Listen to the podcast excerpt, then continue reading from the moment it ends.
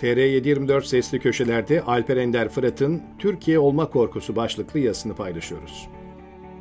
Netanyahu önderliğindeki iktidar, İsrail'de yüksek yargının yetkilerini sınırlandıran ve yargıda siyasetin etkisini artıran bir yasa teklifini meclisten geçirmek isteyince milyonlarca kişi sokaklara döküldü ve Türkiye gibi olmayacağız direnişiyle hükümete geri adım attırdı. Kuşkusuz devletlerin de insanlar gibi nasıl bir kimliğe sahip olacağını kritik zamanlarda yaptıkları tercihleri belirliyor. Amerika Birleşik Devletleri mi yoksa Meksika mı, İsviçre mi yoksa Venezuela mı olacağını belirleyen şey işte bu tercihleridir. Geçtiğimiz günlerde içinde muhtemelen Netanyahu destekçilerinin de olduğu İsrail halkı yargıyı siyasetin köpeği haline getirecek böyle bir düzenlemeye çok kararlı bir şekilde dur dedi. Gösterilerin acı tarafı ise İsrail halkını motive eden şeylerden birisinin Türkiye olma korkusuydu. Kendisinden olan katilleri hemen serbest bırakırken muhalif diye ev kadınlarını bile hasta çocuklarıyla beraber kararlılıkla hapiste tutanlara köpeklik edecek bir yargıya dönüşmesini kararlılıkla reddettiler.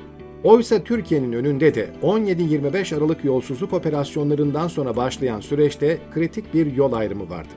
Ya hukukun üstün olduğu, kriminalin cezalandırıldığı ve yöneticilerin hırsızlık yapamadığı batı standartlarında bir ülkeye doğru evrilecekti ya da despotik bir Orta Doğu ülkesi olacaktı.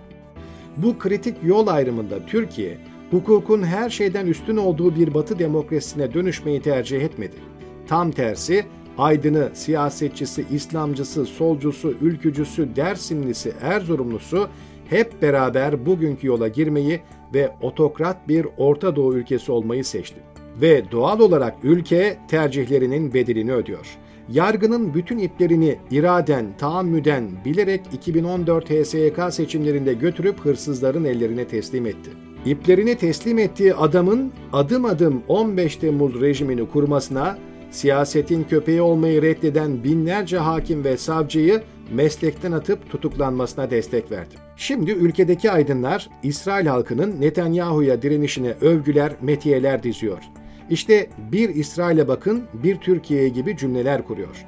Ülkenin bu halde olmasında kendi günahına hiç bakmadan memleketinin neden öyle direnmediğinden bahsediyor.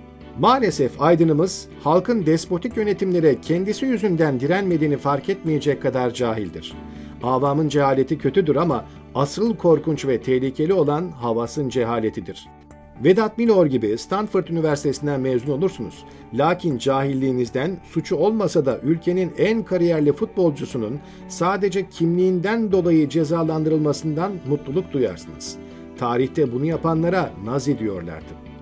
İnsan Hakan Şükür'den neden nefret eder? Attığı gollerle ülkesine hep gurur yaşatmış, Türk futbol tarihinin en kariyerli ve karakterli oyuncusunun suçsuz yere cezalandırılmasına itiraz etmediği gibi bundan mutluluk duyulmasını açıklayacak bir sosyoloji ilmi yoktur. Kendisi adalet istemeyen aydınların bir topluma despota direnme konusunda önderlik etmesi mümkün müdür? Sorun yargının yönetime köpeklik etmesi değildir. Sorun kendisine köpeklik etmemesidir. Adalet değildir istediği.